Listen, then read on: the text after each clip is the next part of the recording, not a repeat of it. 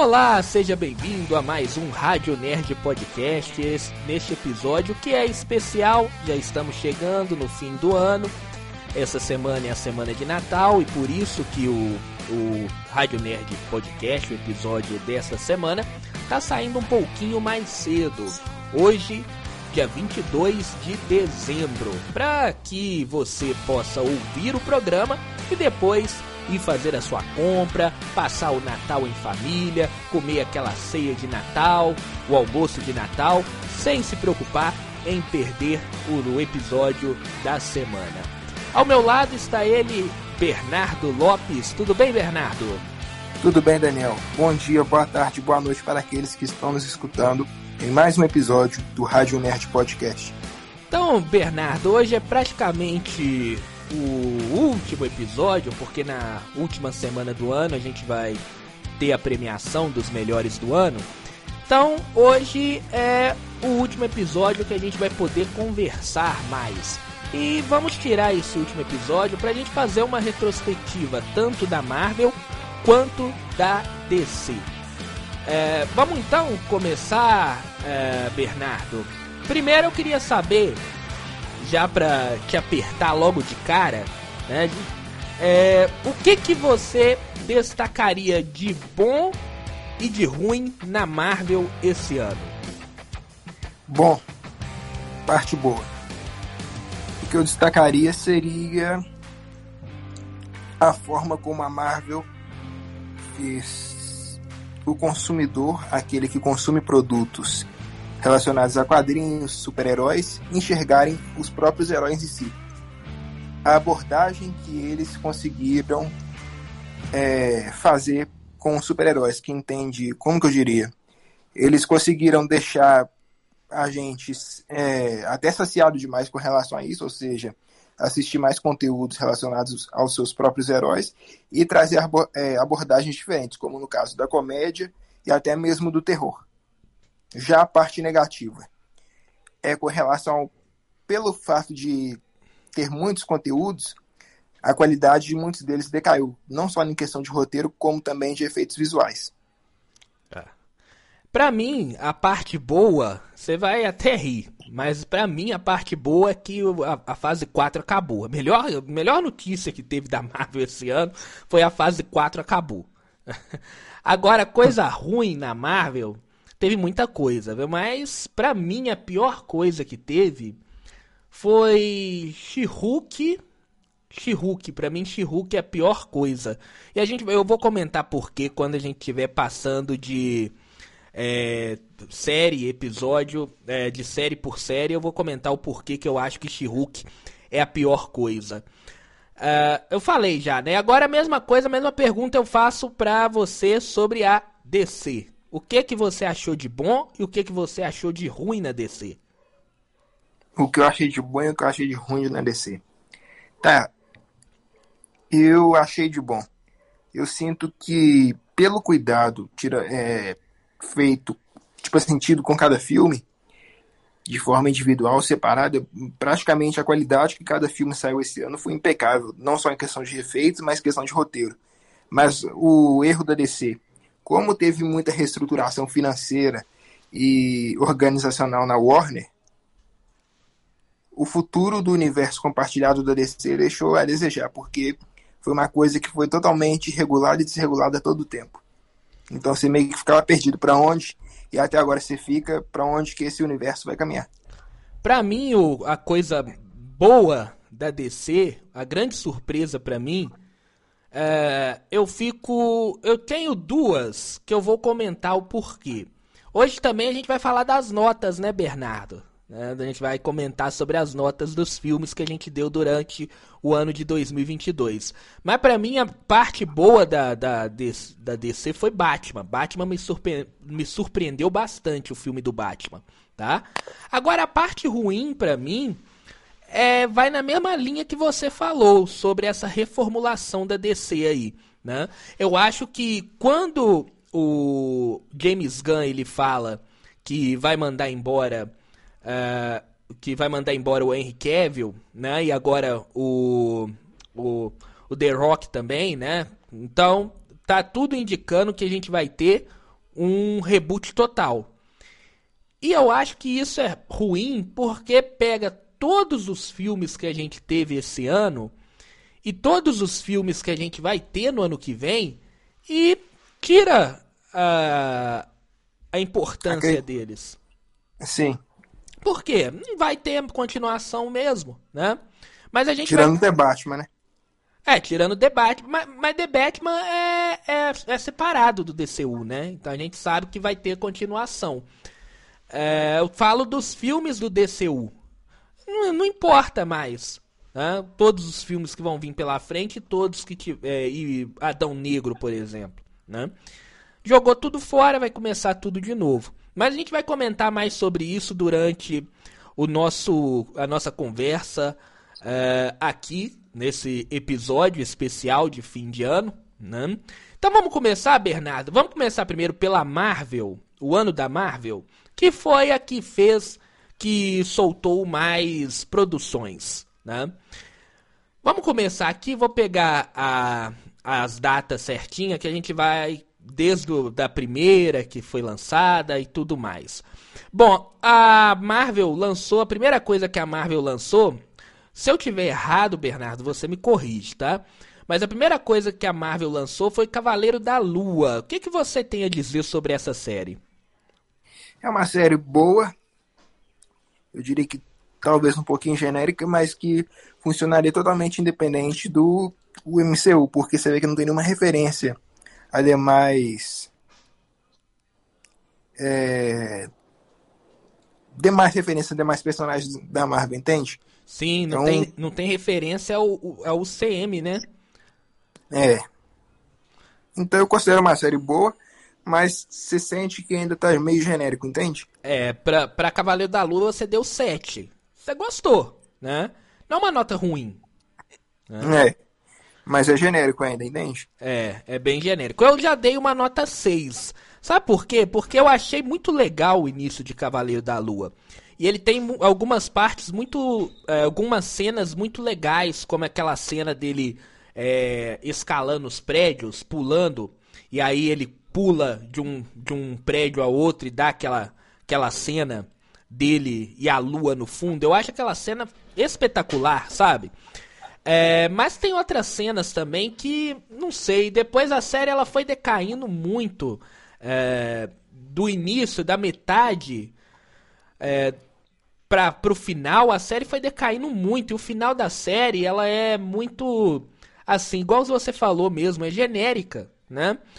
Um exemplo, aquela, aquela, aquele julgamento, não sei se você lembra ainda, aquele julgamento que tem lá na tumba com os outros deuses egito, egípcios, aquilo ali poderia ser muito mais grandioso do que foi. Então aquela cena ali ficou parecendo que faltou verba. Sabe? Então é, é, um, um, é, um, é uma série que tem cenas bonitas e tem outras cenas que são ruins. Então, por isso que eu dei, dei até 6 a essa série, porque foi uma série que tinha coisas boas, coisas ruins, coisas boas, coisas ruins. E o final eu acho que o final eles jogam muito contra a série, que é quando a gente ia ver a outra personalidade que estava escondida, né, matando todo mundo, a série não mostra. Então o importante do último episódio a série não mostra, né? Então, pra mim, é aquela série que ficou no meio termo aí. Né? Não é ruim, mas também não é boa, assim. Né? É mediana. É mediano, de mediano, ele fica ali no meio, né? Seis, dá para passar no fim. Para mim, seis. Para você, sete, né? A gente não, não teve uma diferença muito grande entre uma e outra nota, né?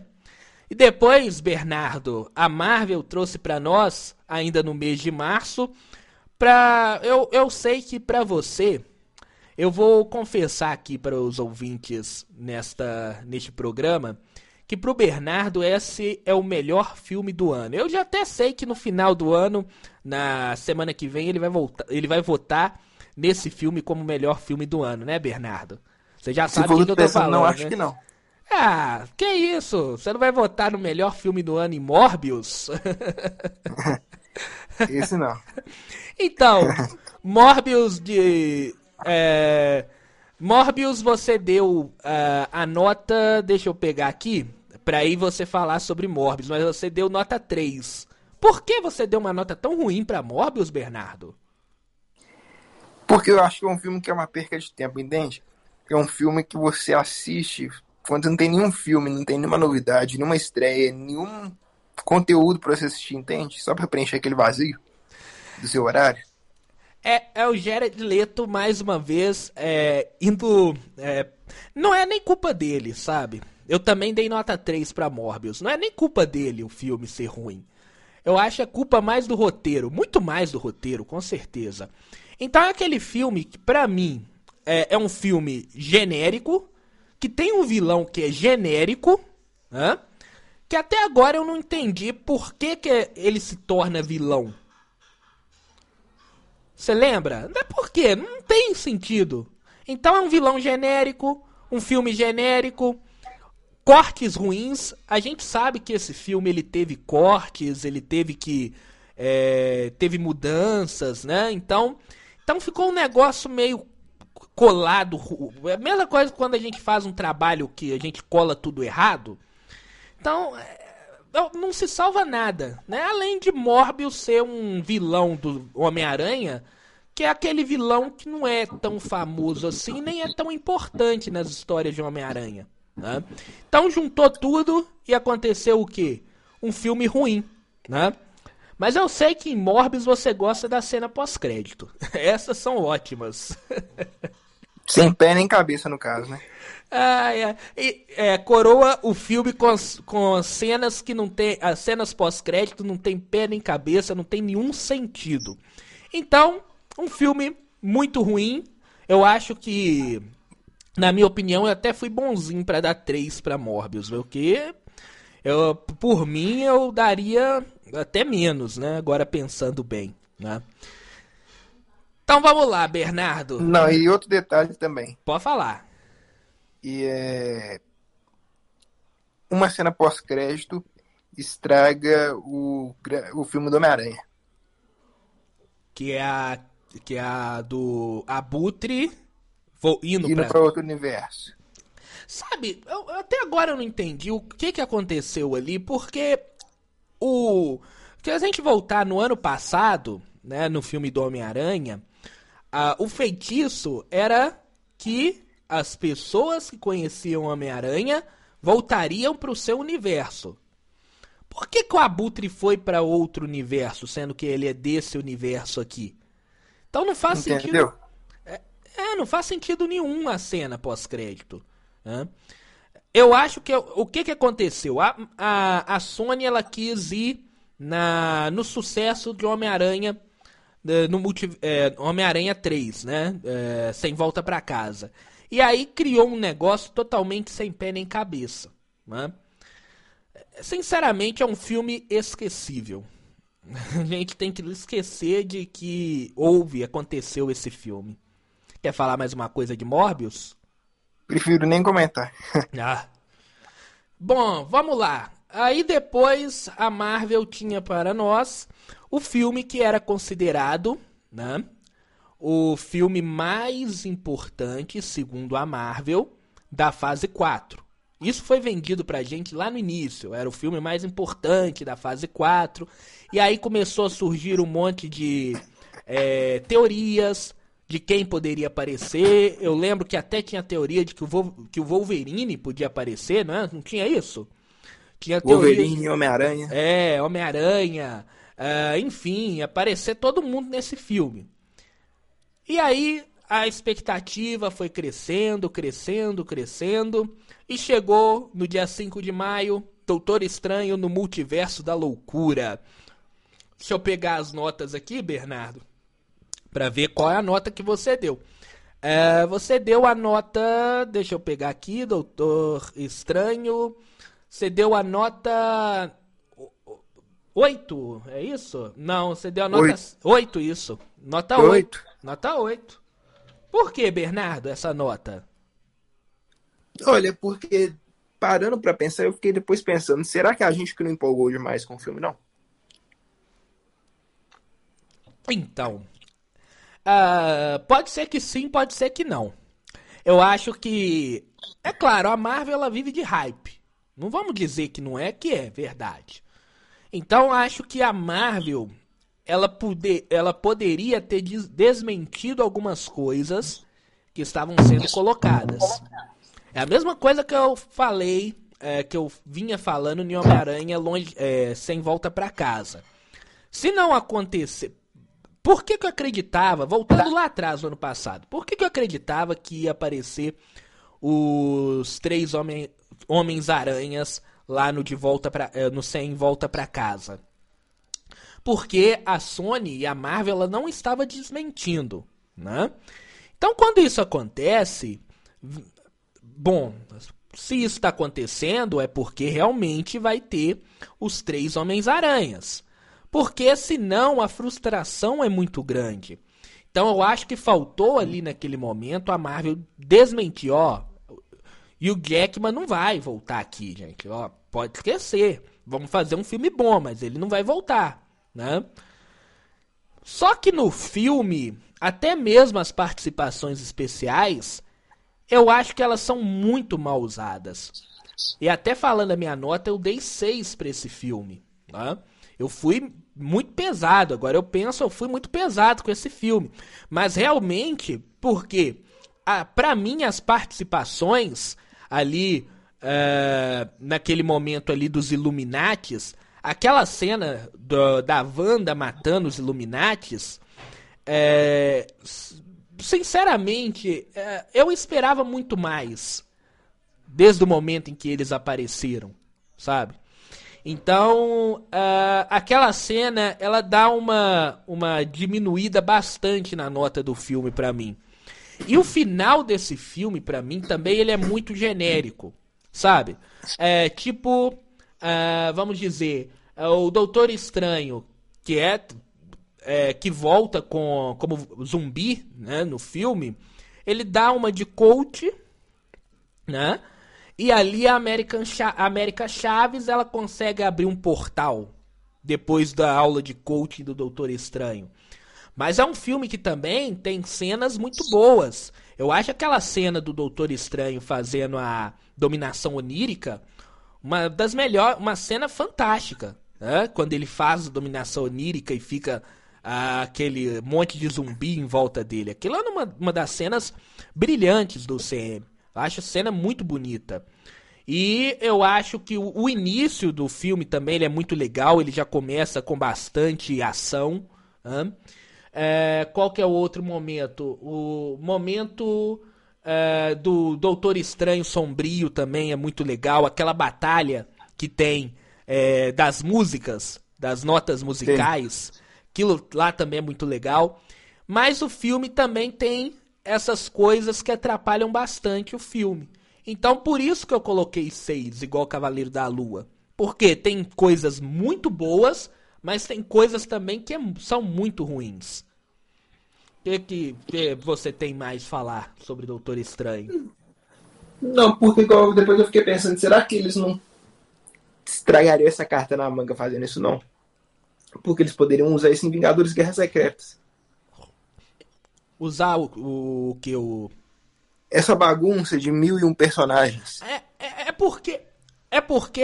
Olha, olha o nome do filme. Uma das coisas que também é, jogou o hype no chão no filme é o seguinte: qual que é o nome do filme? Doutor Estranho no Multiverso da Loucura. E não teve loucura. Foi um filme que. É, é, é Será um que filme... o loucura não se referia de, por final à Wanda?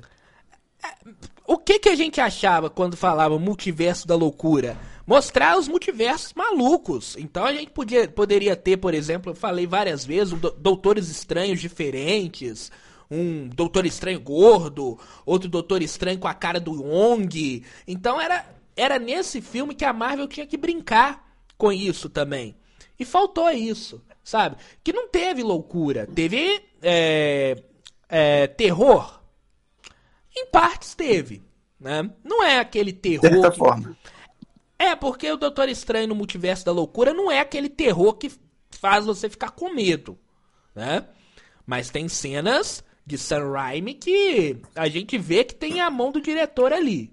que é aquela cena ali da, da Wanda saindo do, do espelho, a gente vê que aquilo ali é obra das mãos do diretor, que foi a, a Marvel deixou fazer aquilo. A Wanda matando aquele monte de gente em Carmartage, né? Coisas que não, a gente nunca tinha visto em filme da Marvel. Então, aquilo ali tinha a mão do diretor ali, do Sam Raimi, e nessas partes é até interessante. Só que o filme, ele não tem loucura. Então é meio que uma propaganda enganosa, sabe? Para mim ficou parecendo uma propaganda enganosa, né? É, mas é isso que eu fiquei pensando, entende? Porque, imagina, eles usam esse lance de mil e um personagens. Aí, em Vingadores e Guerras Secretas, como que eles vão arrumar, entende? É, mas. É, mas então não colocava o nome do filme como Multiverso da Loucura. É. é. Porque quando fala que é Multiverso da Loucura, a gente já pensa que vai ser uma loucura esse filme. Que vai ter esse monte de, malu de maluquice, igual eu falei. Quando não tem, fica parecendo que foi uma propaganda enganosa. Então, o problema está no nome do filme. Que induz uma outra coisa. É. Mas é, foi uma das melhores produções da Marvel esse ano. Não que isso seja muito bom, né? Porque a gente vai adentrando mais no ano de 2022, a gente vai ver que a coisa é, é ruim. Mas, para mim, é uma das melhores produções da Marvel. Né? Mesmo com esses problemas, problemas graves, é, é uma das melhores produções da Marvel nesse ano de 2022. Complexo, viu? Essa questão do Doutor Estranho. É. Mais alguma coisa para falar de Doutor Estranho, Bernardo? Não, Daniel, eu acho que Doutor Estranho é apenas isso. Hum. Vamos lá, que aí depois de Doutor Estranho, a gente teve uma, uma série, mais uma série do Disney Plus, a segunda série do Disney Plus do ano, que foi no dia 8 de junho, a estreia de Miss Marvel. Miss Marvel, vou pegar as notas aqui, pra gente ver qual foi a nota que você deu pra Miss Marvel. Uh, deixa eu pegar aqui, deixa eu ver. Miss Marvel, você deu nota 6, Bernardo. Por que essa nota? É só uma série que você assiste, tipo uma novela, entende? Novela não é uma coisa. Infan... Novela teen, né? É, no caso, não é nem pra você criar teorias, pra você. É só pra você passar o seu tempo. É. É. É aquele negócio, vamos dizer, eu dei nota 3,5. Eu fui mais duro com Miss Marvel. Eu acho que é uma série que começa muito bem a melhor, melhor parte da série para mim é o primeiro episódio, que é aquele episódio que tem é, que eles usam balãozinhos, você lembra?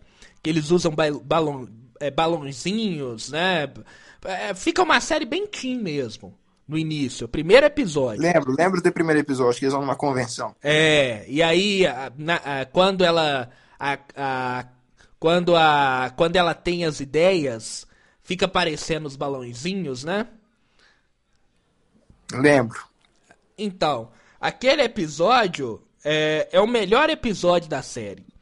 E depois, a série ela vai caindo, mas ela vai caindo muito. Na, ela cai, a, a, não só, não só o, o, roteiro cai, mas cai junto também a, a produção, a, a produção não. É, a produção, isso. O que, que eu digo a produção? Uh, os efeitos, o, o, a história, enfim, tudo vai caindo junto. Eu acho que a, a Ima Velani, que faz a Kamala Khan, ela é uma boa atriz para fazer a Kamala, tá? Acho a relação da Kamala Khan com os pais muito boa. Só que, que o que que acontece? É, eles inventam um monte de coisa, sabe? Primeiro eles falam que ela é uma Jin. E aí lá no final, no último episódio, eles já mudam e já falam que ela é uma mutante. Olha, então se ela é uma Fica mutante... meio sem pé nem cabeça, né? Sim, porque se ela é uma mutante, então por que falou que ela é uma Jin? Lá no último episódio, eles pegam tudo que falaram durante o episódio todo e falam: não, acabou, não, ela não é isso não, agora ela é uma mutante. Parece que o Kevin Feige falou lá, ó, coloca mutante aí, no meio da série já em andamento. E a diretora Muda virou. É, a diretora falou, ah, mas a gente já falou que ela é Jean, que ela é Jean, né, Jean. Aí ela, aí o Kevin Feige virou e falou, ó, se vira, coloca de qualquer maneira, tem que falar que ela é mutante. E aí fica aquele negócio sem pé nem cabeça, né? É, acho que o pior episódio que tem, não sei se você vai lembrar, que é o episódio que ela viaja no tempo. Não é aquele episódio forçado demais. é um, epi- é um episódio que não, também não faz sentido. Tipo, aquele bracelete ele tem o poder de voltar no tempo. Não fica explícito isso, né? É, eles jogam na sua cara. Eles, eles não explicam isso. Nem a, nem a, a, a avó dela, era a avó, né? Que ela vai pra casa da avó. Era a avó, Bernardo, que ela. Era da avó. Isso. A- nem a avó dela explica. A avó dela fala, ah, é isso aí, pronto. Ao invés de explicar, traz mais dúvida. É, que se aquele bracelete ele tem esse poder, ele é um bracelete poderosíssimo. Né? Só lembrando, os Vingadores, para voltar no tempo, tiveram que entrar no mundo quântico. reino quântico. No reino quântico, né? Então, um, um bracelete poderosíssimo, então. E não fica explicado por que que ela... Como que ela volta no tempo. E aí a série vai decaindo, os vilões não são muito bons. Aqueles vilões é, primeiros lá, né? Que era da família do... Do Cam, Cam- do, do, Cam, do Cambran, né? Do Canhan. Cana. É, a- aqueles vilões sem sentido também. E aí depois é, entra a controle de danos. Fica uma série totalmente sem sentido nenhum. O que, a única coisa que eu tiro de bom é a Kamala Khan, né? A atriz Kamala Khan, que vai fazer uma participação em The Marvels, né? e a relação dela com, com a família dela, né? Ah, e é interessante também a nova cultura, né, dentro da Marvel, né? Eles mostram muito a, a história lá do Paquistão, da Índia também, é uma série muito legal em relação a isso. Mas a história mesmo, ela é totalmente descartável. Ela vai descendo o nível é, e chega no final assustadoramente ruim. né? Tem mais algo pra falar de Miss Marvel? Não, no caso é só isso. É. é só pra lembrar aqui, Miss Marvel é, seria né, um- uma produção tipo aguardo pra Miss Marvel. É, é pra, pra The Marvels, desculpe, né? É, se for pra gente ficar feliz, pra gente ficar hypado pra The, pra The Marvels, não deu certo não, viu? Isso independente de ser uma série teen, viu? Que eu não gosto muito de série teen, mas é, acho que ela não é bem feita também, tá? Vamos lá, Bernardo, passar pra frente da nossa retrospectiva? Bora. Depois de Miss Marvel, aí veio um filme muito bom. 7 de julho, você lembra o que, que aconteceu? No mês de julho? Lembro. Ah, É um filme que. Nem sei o que eu falo dele. Taika, Waik- Taika Waititi trouxe pra nós mais uma produção da Marvel Studio, Chris Hemsworth, enfim, chegou ao cinema Thor, Amor e Trovão, que eu apelidei de Thor, Amor e Bobão, não sei porquê. Bernardo Deus nota 6 pra Thor, Amor e Trovão. Por quê, Bernardo? Só pelo fato dele te entreter, entende? Mas fora isso, não tem mais nada não. Olha, eu fui até bonzinho também. Eu dei nota 6 pra Thor, para Thor, Amor e Bobão. É, é aquele negócio. é- eu também concordo com o Bernardo. É um filme pra entreter. Na época eu falei que as crianças iam adorar bastante. No cinema, julho, férias, as crianças iam gostar muito. Porque é aquele filme que entretém a criançada. Tem muita criança, tudo mais. Mas a história de, de Thor, Amor e Trovão, ela. Eles. Primeiramente, eles pegam as duas melhores histórias do Thor pra mim, que é o Carniceiro dos Deuses, e a história da Jane Foster é, com câncer, né, e tudo mais, junta as duas histórias. Quando a gente ficou sabendo que era a junção das duas histórias, a gente achava que ia sair um filme espetacular, não tem como errar isso.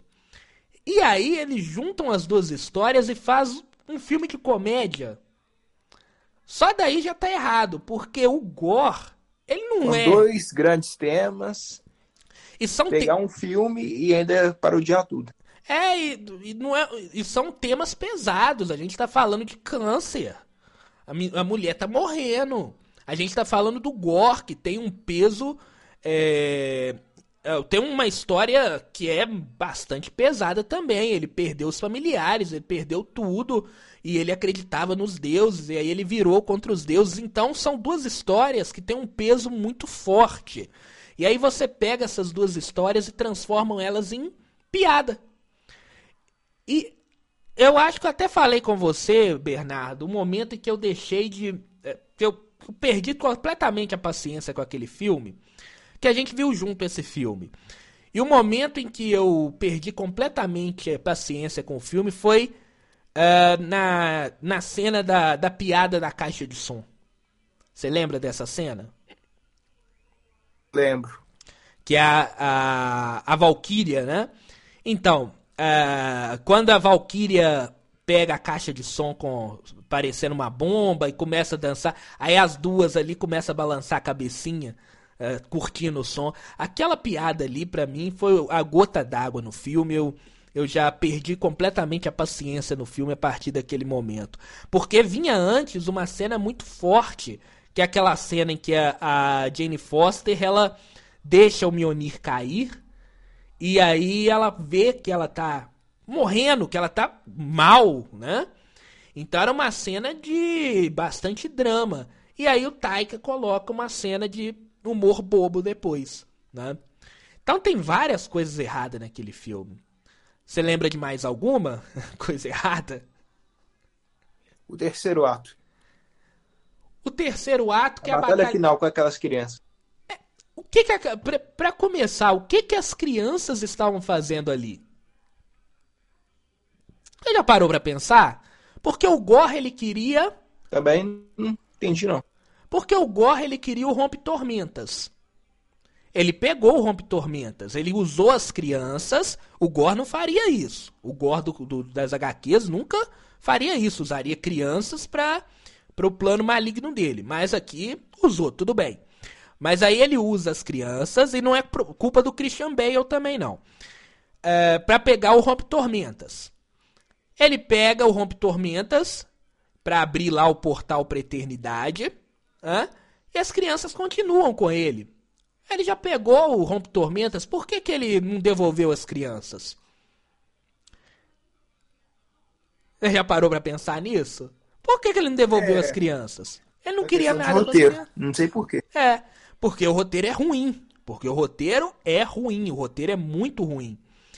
E aí, como eles usam eternidade também, totalmente sem sentido. Eternidade é uma, é uma entidade poderosíssima do, do, do universo da Marvel. E aqui ela é usada como um, um poço dos desejos, né? Então, tem muita coisa errada nesse filme, né? Tem muita coisa errada no filme do Thor. Eu dei nota 3,5 exatamente por isso, porque não, eu dei nota. Eu fui até bonzinho, né? Não foi 3,5, não. Quanto que eu dei em Thor, Amor e Trovão? Peraí. É... Seis. 6. Eu dei 6. Eu fui até bonzinho com esse filme, porque esse filme entretém, mas. É só. Né? Tem mais alguma coisa de Thor, Amor e Bobão? Mais nada. Que isso? É, embora eu tenha dado 6 em Thor, Amor e Trovão, é, a Marvel lançou três filmes esse ano, né? Eu, não, da, da, da, da Marvel, sem ser da Sony. Só da, do Marvel Studios. Eu acho esse o pior filme, tá? Três.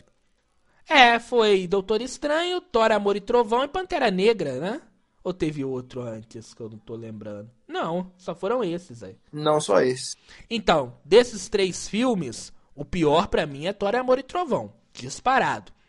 Disparado desse ano, da Marvel, do Marvel Studios é Thor, Amor e Trovão. Quando a gente pega os outros, é claro, Morbius é pior. Mas da Marvel Studios, para mim, o ponto mais baixo em termos de filmes esse ano é Thor, Amor e Trovão. Não sei se é para você, Bernardo. O que? Repete. O pior, uh, o pior filme da Marvel Studios. Desse ano? É. Thor, Amor e Trovão, sem é, dúvida. Tirando os da Sony. Tirando Morbius. É, tirando os da Sony, Thor, Amor e Trovão, pra mim, é o, o pior filme do ano, da Marvel. Bom, vamos continuar com a nossa retrospectiva. É, vamos lá, Marvel. Aí a Marvel, ela lançou no dia 10 de agosto o I Am Groot, né? Eu sou Groot. É uma série, é um curta, são vários curtas, até legalzinho. Né? O que, que você achou, Bernardo?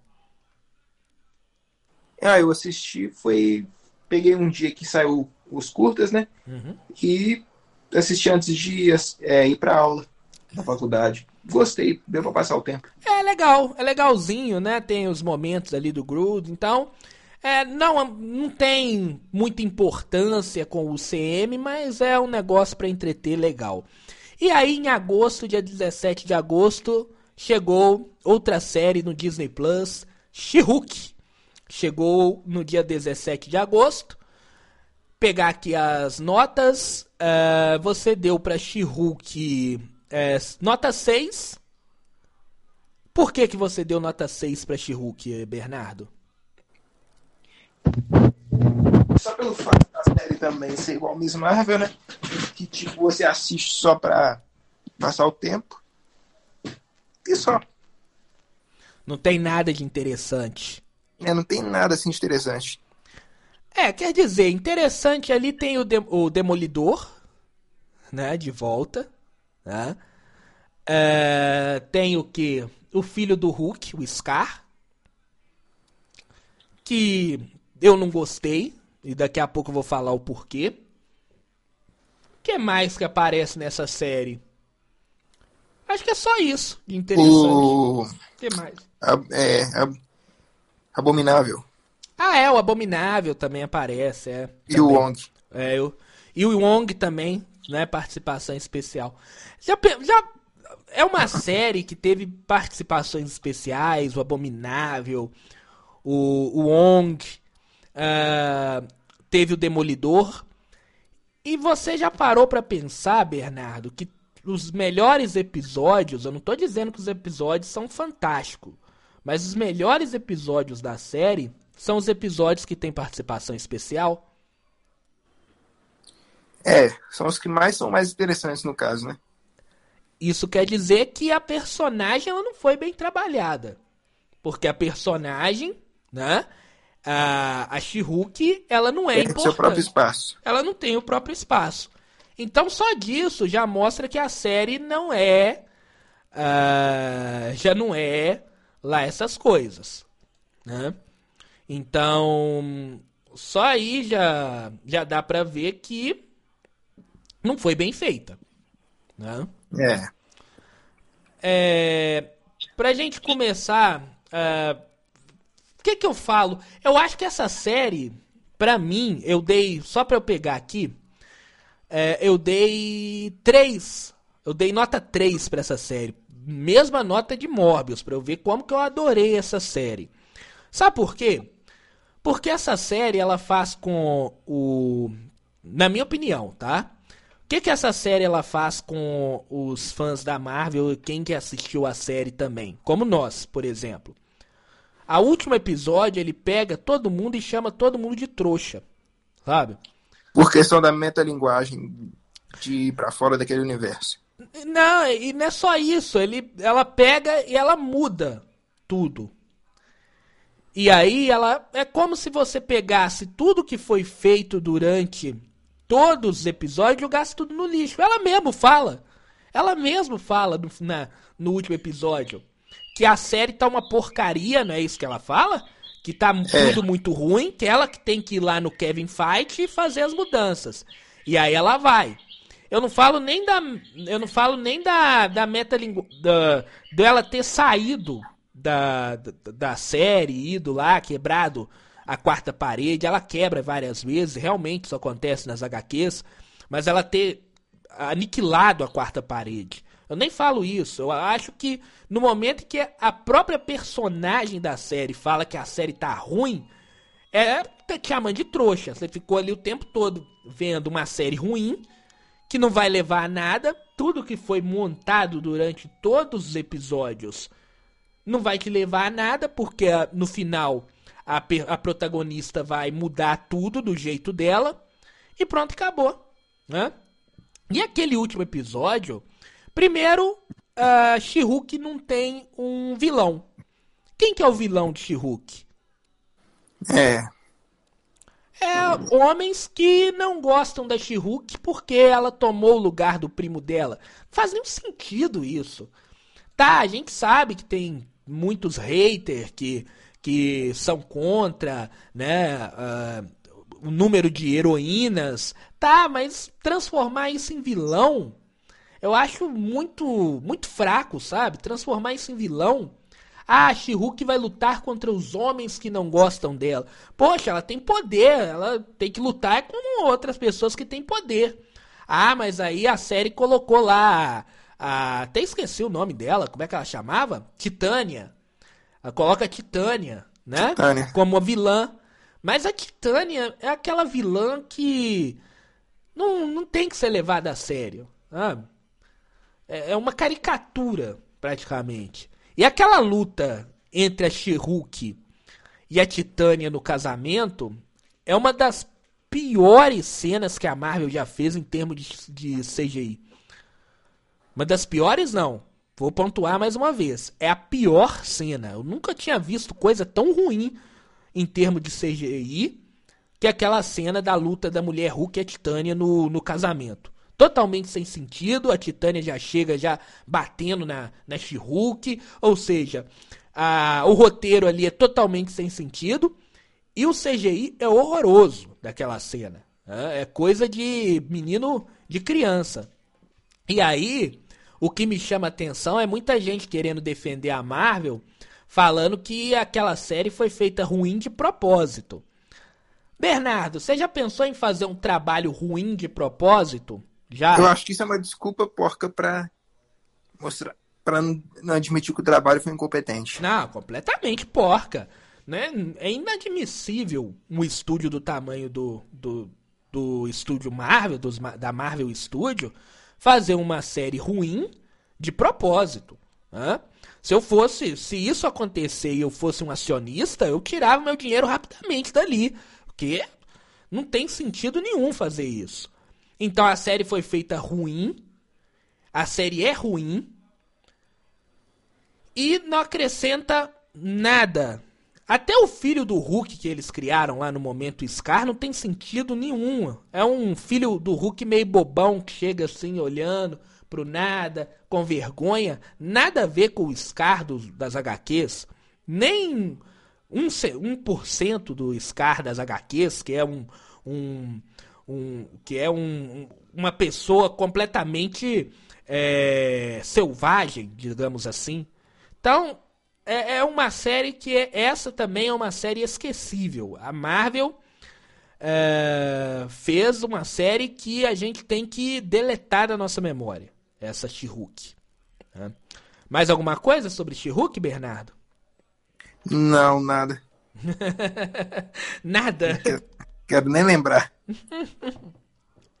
Bom, vamos continuar então. Que a gente vai passar de She-Hulk. Aí depois de She-Hulk, a gente teve Pantera Negra Wakanda para sempre, Wakanda Forever, que foi o último filme da Marvel. Daqui a pouquinho a gente vai entrar nos especiais também, calma. Mas em termos de filmes, foi o último filme da Marvel do ano. Pantera Negra, Wakanda Forever. Wakanda para sempre, Bernardo. O que que vo... você não deu nota, né? Você assistiu? Não você não assistiu, né? É, ainda não. Então eu vou dar aqui, eu vou só falar minha nota. Wakanda para sempre, eu dei nota 8,5. É o melhor filme da Marvel. Não vou dar spoiler não, Bernardo, pode ficar tranquilo. É, é o melhor filme da Marvel ou você já sabe o que, que vai acontecer no filme? Tem nem ideia. Então tá, não vou dar spoiler não. É o melhor filme da Marvel. É um filme que eu acho que abre portas para o futuro. É o filme que mais abre portas para o futuro da Marvel, principalmente na cena pós-crédito. Tá? É, a cena pós-crédito ela mostra realmente qual é uh, o caminho que a Marvel vai fazer para uh, o Pantera Negra, né? A cena pós-crédito mostra o, ca o, caminho que a Marvel vai seguir pro Pantera Negra, até no nome, tá? Que aparece lá no final, tá? Você sabe o que, que aparece no final, Bernardo? Tem nem ideia. Não, então tá. Então eu não vou falar, não. Então, Deixa principalmente pra... no nome. A gente tem. Uh, qual é o sentido, qual é o caminho que a Marvel vai levar o Pantera Negra dentro do CM. Agora, quanto a participações, eu acho o Namor muito bom, muito bem feito. É, a Rio Williams, que é a, a Coração de Ferro, é boa. É, a, a atriz ela é muito boa, ela faz muito bem o papel. Só que. E aí, a participação dela dentro do filme ela é muito, vamos dizer, Bernardo, ela é muito genérica, sabe? Ela é meio que forçada. Não vou dizer nem genérica, ela é muito forçada a participar desse filme. Ela não precisaria estar nesse filme. Para você ter uma ideia, a participação dela é idêntica à participação da American Chaves em Doutor Estranho no Multiverso da Loucura. É a mesma coisa. Se você for pegar o roteiro da American Chaves em Doutor Estranho no Multiverso da Loucura e da Coração de Ferro, em Wakanda para sempre, é a mesma coisa. Parece que a Marvel copiou e colou no mesmo roteiro. Para você ver Entendi. então que não faz sentido nenhum. Eu acho que eles poderiam ter guardado ou feito uma participação diferente dela nesse filme. Mas é um filme que mexe muito com a emoção, até por, pelo que aconteceu, pela morte do Chadwick Boseman. É um filme que é emocionante.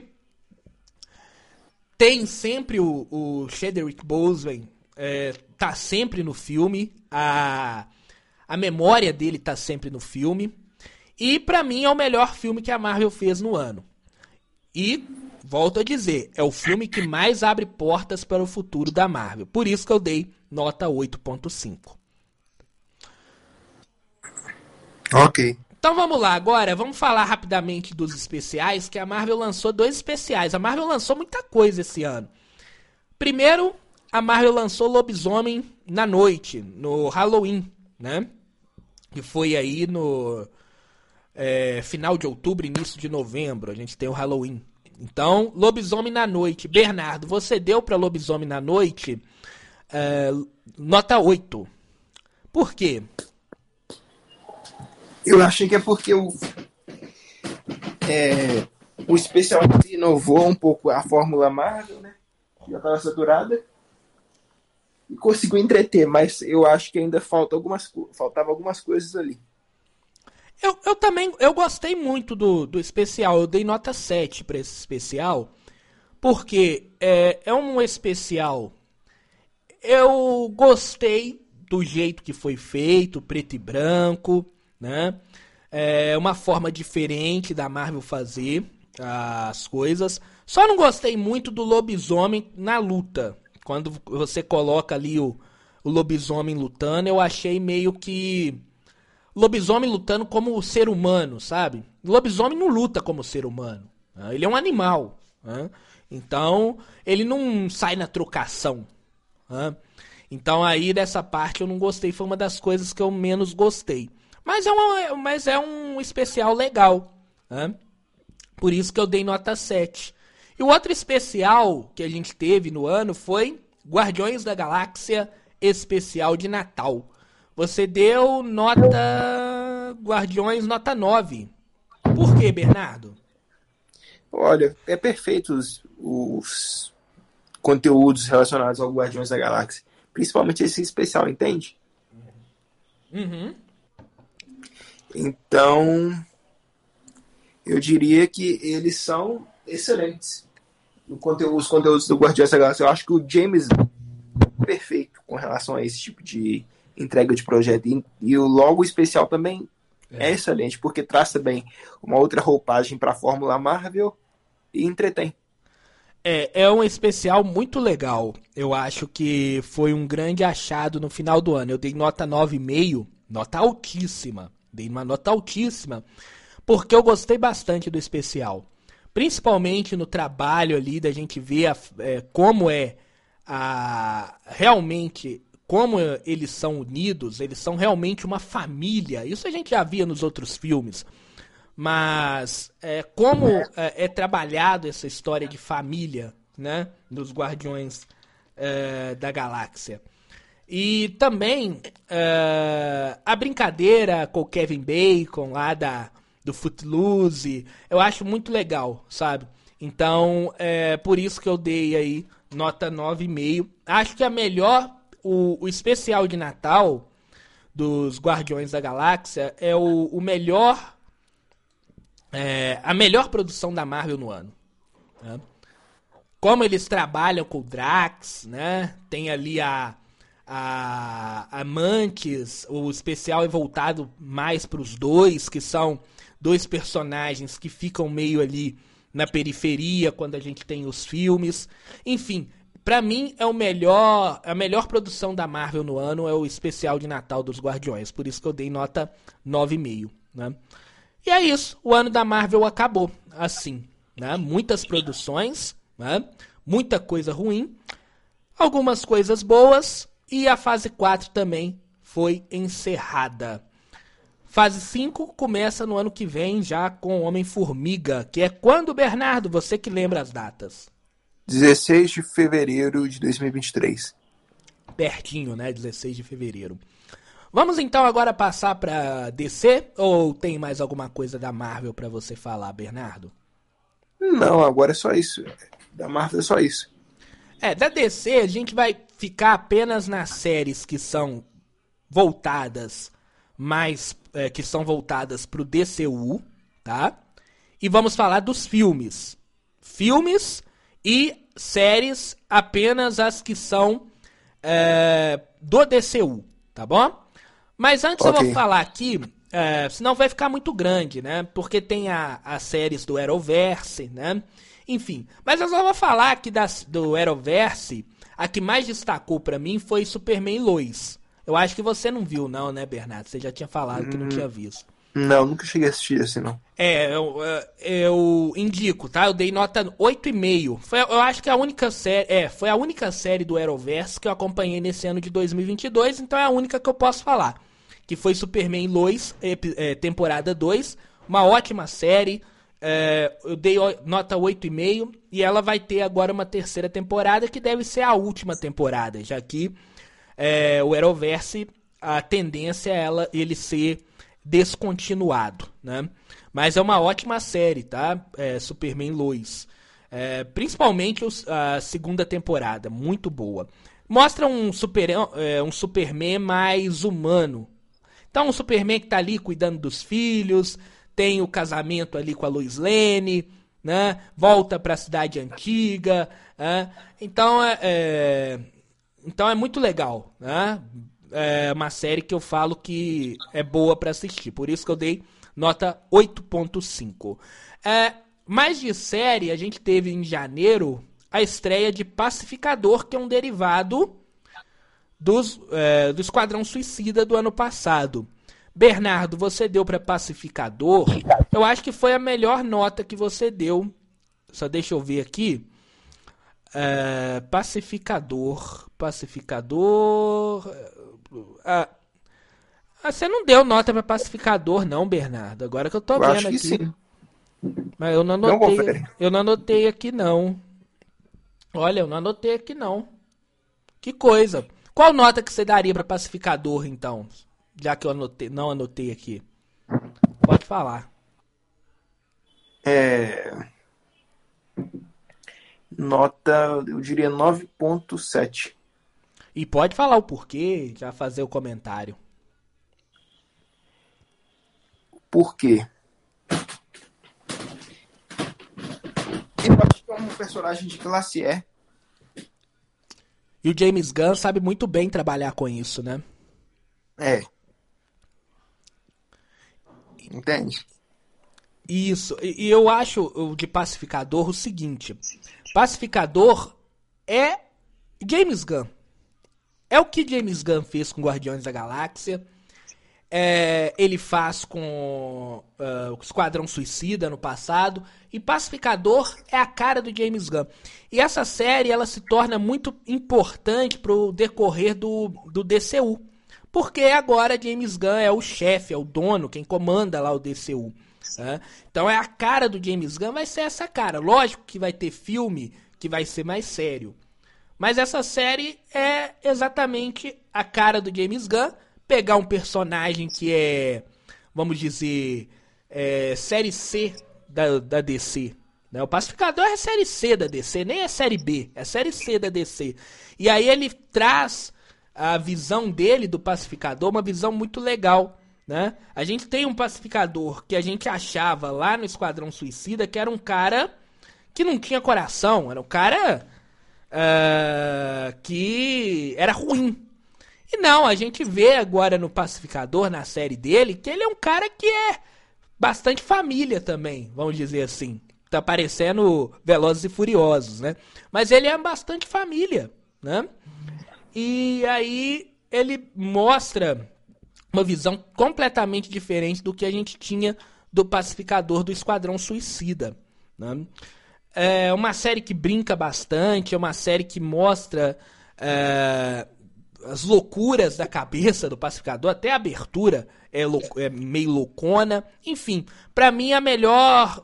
É, para mim, de séries do DCU e do, do, do CM, né? Tirando as outras séries derivadas que a gente teve da Netflix, pra mim é, é a melhor série do ano. Tá? Que é a série do Pacificador. E aí, a gente continuando, Bernardo, no, na DC Comics, tivemos, logo depois de Pacificador, em março, um filme de três horas. Foi três horas o filme? É três horas. Foi né? três, três horas. horas. É um filme de três horas, que era um filme de origem, que não é de origem, mas é de um início de uma saga, tá? que é o Batman. E aí, aí eu vou pegar aqui a nota do The Batman. É, você deu 9.5 para é, o Batman.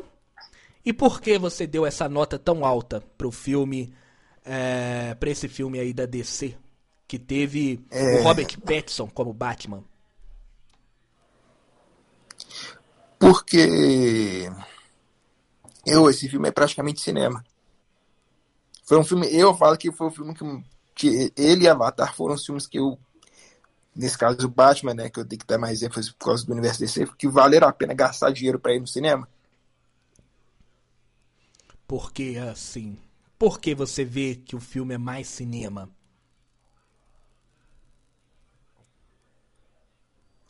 Porque a forma, a qualidade, o roteiro, tudo, a forma como ele foi produzido tem detalhes, entende? Não foi uma coisa genérica. Eu acho que eles começam ganhando no filme, primeiro não mostrando a origem do Batman, já pegando o Batman jovem, mas o Batman já feito. Eu dei 9.7 para esse filme, eu dei até uma nota mais alta que você. É, primeiro, eles já começam mostrando um Batman que já tá feito, ele já é o Batman. Então não mostra aquela história que ele perdeu os pais, que foram assassinados. Isso aí a gente já sabe, a gente já conhece. Então ele já começa já mostrando o Batman jovem e já feito. E sabe uma coisa interessante desse filme? O roteiro é, também é muito bom. Mas eu acho que o que me pega mais nesse filme é a pegada investigativa dele. A gente nunca eu, eu não me lembro de um filme Batman detetive igual esse. Eu não me lembro. Não me lembro. Simplesmente não me lembro. É, e acho que o, que o Matt Reeves ele faz um Batman totalmente diferente do que a gente já viu. Que é esse Batman detetive. Ah, tem aquela história de que algumas coisas o Batman deixou passar ali, mas tudo bem. Isso aí é totalmente. É, a gente passa por cima quando a gente vê um filme como esse. E acho que as atuações também são muito boas. O Robert Pattinson, que era bastante. Não era criticado, mas o pessoal tinha meio pé atrás em relação a Robert Pattinson como Batman. Né? E ele é muito bem. Ele faz uma atuação muito boa como Batman. Né? Enfim, é um filme é, praticamente perfeito. A visão do Batman, eu acho fantástico desse filme também, Bernardo. Não sei se vai, você vai concordar que é a visão do, da, da cidade com o Batman. Primeiro ele era a vingança, né? ele, ele também tinha essa ideia dele ser a vingança. E aí no final ele vira a esperança da cidade, né? Que era aquele momento em que ele pega a, o sinalizador e vai sinalizando a saída do ginásio para as pessoas ele vira de a vingança para a esperança. Eu acho aquilo ali fantástico também. Enfim, é um filme praticamente perfeito. Acho que já estamos até já adiantando nossos votos da semana que vem. É. Tem mais No alguma... caso, eu acho que. Pode falar. É. Como é que fala? O, o... É um filme puta cinema, entende? Sei, é. É um filme, embora são três horas de filme, mas a gente não vê as três horas de filme passar, não. Né? É, é um filme sensacional. Eu já vi ele umas duas ou três vezes e ele só melhora, na minha opinião. Desde o cinema, pra casa, enfim, eu acho um filme fantástico. Acho que continuar nessa pegada aí, a gente vai ter mais dois filmes muito bons do, do Matt Reeves é, relacionados ao universo do Batman. Lembrando que esse filme é, é separado, né? não tem nada a ver com esse universo que está sendo montado aí agora pelo James Gunn, que a gente vai falar mais um pouquinho daqui a pouquinho. Mais alguma coisa sobre Batman ou a gente pode passar para frente, Bernardo? Podemos passar para frente. Vou deixar para você que esse filme você que viu é, Liga dos Super Pets. Eu te falo que eu não vi esse filme da Liga dos Super Pets. Então eu vou deixar para você comentar sobre ele. O que, que você achou? Eu gostei. É... Tipo, eu diria que é um filme bom de animação, dá pra você passar o tempo e dá pra você se entreter. É, é um filme. Seria um filme infantil? Ou um filme mais para adulto? Pra família, entende? Ah, entendi. Legal, né? Aquele filme que, que a DC faz, né? E que é mais pra família, até mesmo a data foi em julho, época de férias, né? É, depois a DC ela teve, aí sim, dia 21 de outubro, uh, Adão Negro. Adão Negro estreou no dia 21 de outubro. A DC teve menos coisas esse ano. Ano que vem promete ter mais, né? Mas era um filme aguardado, era um filme que se falava que ia mudar a, a hierarquia de poder. A hierarquia de poder da DC. Dwayne, é, Dwayne Johnson, The Rock como Adão Negro. E aí, Bernardo, vou pegar a nota que você deu para Adão Negro, você deu nota 8. O que, que você comenta mais sobre esse filme? O que eu chamaria ele hoje? Um filme genérico de luxo. Sim, sim. É um filme muito de super-herói antigo, né? É, o, o, roteiro é, um, é de super-herói, é, filmes é, de super-heróis mais antigos, né? Eu acho que, igual você falou, é um filme útil, porque a gente vinha de a gente vinha de produções muito ruins, principalmente da Marvel. E aí chega Adão Negro. Eu dei 8.5 para esse filme, né? Adão Negro. Uh, eu mesmo eu dei a mesma nota de Pantera Negra, você vai poder dizer, e até a mesma nota que Avatar. Por quê? Eu acho que eles os, os três filmes Vou pegar como exemplo Adão Negro e Pantera Negra. Acho Pantera Negra um filme muito bom tem algumas falhas, né? que eu já disse lá atrás.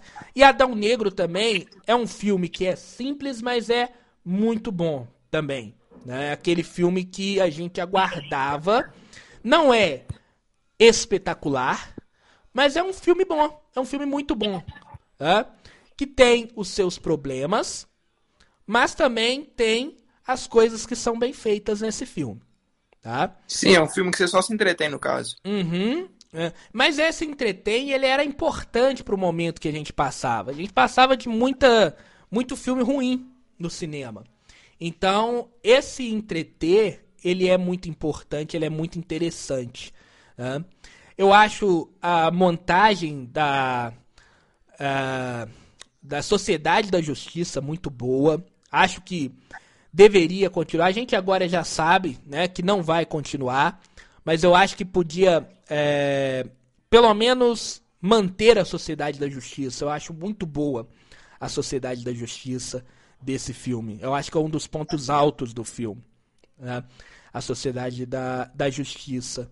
Mas é, tem aquelas coisas de filmes que eu até disse no dia que a gente estava comentando sobre ele, né? Tipo, é, a coroa do Sabá tava lá na, na pedra, lá do nada, era uma coisa que estava perdida há muitos anos e tá muito fácil de achar. Então tem essas facilidades de roteiro, essas coisas que parecem serem jogadas assim, né?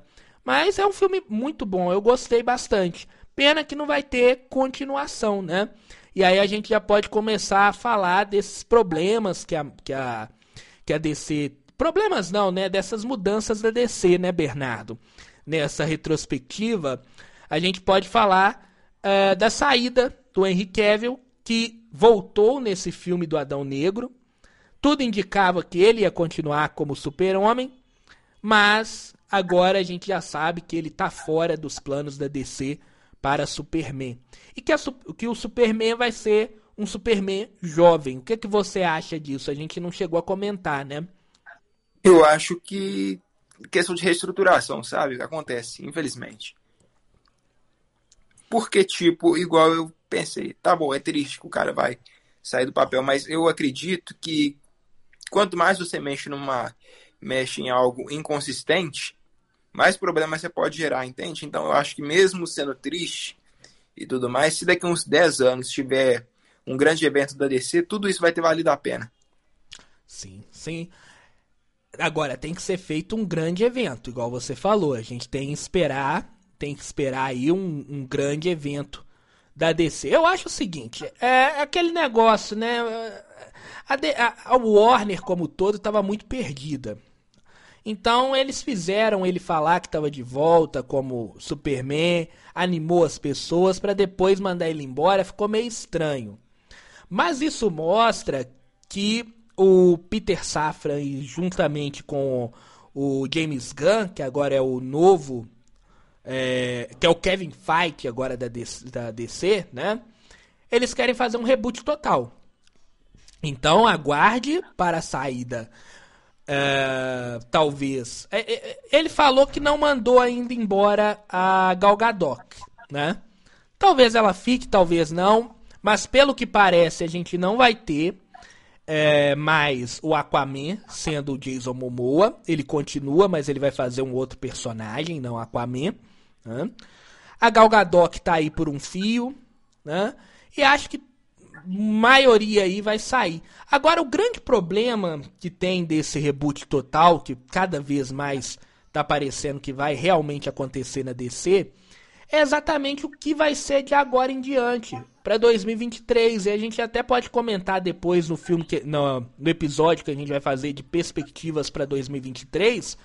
Qual que é a perspectiva que você tem de ir ao cinema em 2023 assistir qualquer filme da DC? Sendo sincero, nenhuma. Nenhuma, porque a gente sabe que aquele universo ali não vai existir mais. Então não tem perspectiva nenhuma de continuar assistindo o universo da DC. Né? É, Aquele, é, eu acho. A, a, gente agora sabe que The Rock também já saiu, não vai, vai, o Adão Negro não vai ter um segundo filme, né? Até porque não foi muito bem de bilheteria, mas a gente também não, não tem sentido ter Adão Negro Né? A gente sabe que o Shazam também, né? Não vai ser continuado. Imagine só, nós temos um filme do Shazam que vai sair ano que vem. Mas a gente sabe que o ator vai ser mandado embora. Já está praticamente confirmado, segundo informações dos insiders, né? Qual que é a vontade de você ir no cinema assistir esse filme? Nenhuma. Então, eu, eu sinceramente eu não sei o que, que vai acontecer no ano de 2023 para DC. Né? E aí a gente está fazendo uma, um episódio de retrospectiva, mas o importante para DC nem é o que passou, é o que vai vir, porque o que passou do filme que é do único filme que que tem que foi dentro do DCU, já é um filme que a gente já sabe que não vai continuar. É. Caso é, parece que até fim de festa, no caso, né? É. A gente já sabe que o único filme, realmente filme dentro do DCU, porque o Batman é um universo à parte, o filme dentro do DCU a gente já sabe que ele não vai continuar. Então, não faz sentido nenhum nem a gente falar sobre Adão Negro, nem a gente repercutir Adão Negro, porque é um filme que começou e findou. Já não tem mais sentido nenhum dentro do universo da DC. Enfim, eu acho que a DC, ela, a gente está muito preocupado, os, os, fãs, lógico, a gente também, a gente quer ver uma DC forte, né? Estamos muito preocupados mais no que vai vir do futuro, né? E aí, no próximo episódio sobre perspectiva, a gente vai comentar mais sobre o futuro da DC. Então, Bernardo, uh, eu falei as notas, né? Só passar aqui rapidamente outras notas fora os filmes da Marvel e da DC, né? A gente deu notas boas aqui pra The Sandman, que é da DC, mas é do super, é, da é mais voltado para Netflix, né? Eu dei nota 9.8, você deu nota uh, 10, né? Um, uma série que você deu nota 10, né? Por que, Bernardo, essa nota 10? Rapidamente. Qual série? Sandman pelo desenvolvimento e pela qualidade dela. É. Para mim, dentro... Pelo roteiro, por tudo. Por tudo que ela propôs e pelo que ela entregou, entende? Aham. Uhum. Pra mim, dentro do. do fora do, desses dois universos, DC, embora Sandman seja DC, né? Mas não é do universo da DC, essa é a melhor série do ano. Tá? Pra mim, a melhor série do ano. Fora, né? Se a gente for juntar as séries que é feita também pela Netflix, para mim a melhor série é The Sandman, né? Eu dei nota 9 para Sonic, né, que é um outro filme muito legal é, desse ano. que mais eu tenho aqui para falar? Daqui a pouco eu vou para suas notas aqui, só fazendo um, um, compilado de tudo, já que a gente já tá no, no final do ano. Eu dei nota 9.3 para Stranger, Stranger Things, né? Que é uma série também muito legal. Uma série muito boa, acho que mantém o patamar, principalmente nos momentos de mortes ali. Acho que mantém o patamar da, da, das outras temporadas. Você deu nota 10 para Stranger Things, Bernardo? Stranger Things você tá com caso outros tipos de... Stranger Things não encaixa na DC, não, né? Não, a gente só tá. A gente tá falando no, no geral, só pra gente fazer um, um geralzão aqui, já que é o último episódio do ano. Ué, porque foi épico, entende? Eu acho que o mais próximo de cinema numa série foi isso. É. É, outra série que eu dei nota alta foi 1899, que também é uma série muito boa. É, que é uma série para quem gosta de é, série de suspense, essas coisas todas, uma série muito legal. Né? E Avatar, né? A gente pode falar um pouquinho de Avatar também. Eu dei nota 8,5 e você deu nota 8 para Avatar, né? É aquele filme que vai mudar o cinema de fato, Bernardo? Uai, talvez, né? Com relação à qualidade, não tem nem o que questionar. É. É um filme de qualidade altíssima, né? Que a gente já tinha falado já, né? Qualidade altíssima, um enredo, um roteiro nem tão bom, mas a qualidade do filme eu acho que vai alçar ele a voos maiores. Você viu que ele chegou a meio bilhão já, né, na primeira semana no mundo todo, né? É, em dias, no caso. É, em três dias, no caso, né, no final de semana de estreia. é, no mundo ele já está praticamente com um bilhão, né? É o, é, é, o nome Avatar, chama muito. E a qualidade também é muito boa. Uh, pegando aqui, é, ver mais algumas coisas aqui que a gente deu é, de nota. Uh, The Boys, a gente também podia falar de The Boys aqui. Você deu nota 9 para The Boys, Bernardo. Uai, The Boys é uma série boa de ação, de ação entende? É. Então. É. Pode falar. Seria até como que seria uma série do Deadpool, na vibe do Deadpool. É verdade. É uma coisa que eu pensei, realmente, vibe do, do, do Deadpool. Acho que é fantástico. É, é, eu dei nota 8,5 pra The Boys, que eu acho que o final ele pecou. Sabe, igual você coloca, você tira 4 litros de leite da vaca e no final você dá um chute na, na, no, no, no balde. Você tira 2 litros de leite do balde ali, da vaca, no final você dá um chute no, na, no, no, no, balde. Acho que o final ele peca bastante por ela, pelas coisas que acontecem no final, tipo Capitão Pátria, ele, é de, ele apanha ali da, da, da Maeve muito fácil, enfim. Eu acho que o final ele, ele peca bastante. Mas durante a série, a série é impecável, principalmente o Aerorgasmo, né? O Aerorgasmo é um ponto altíssimo. E aí depois vem o quinto episódio, que também é sensacional. Né? Enfim, por isso eu, dá, eu dei aí uma nota 8.5, mas eu não dei nota 9, 9,5, mais pelo, por causa do final da série, tá bom?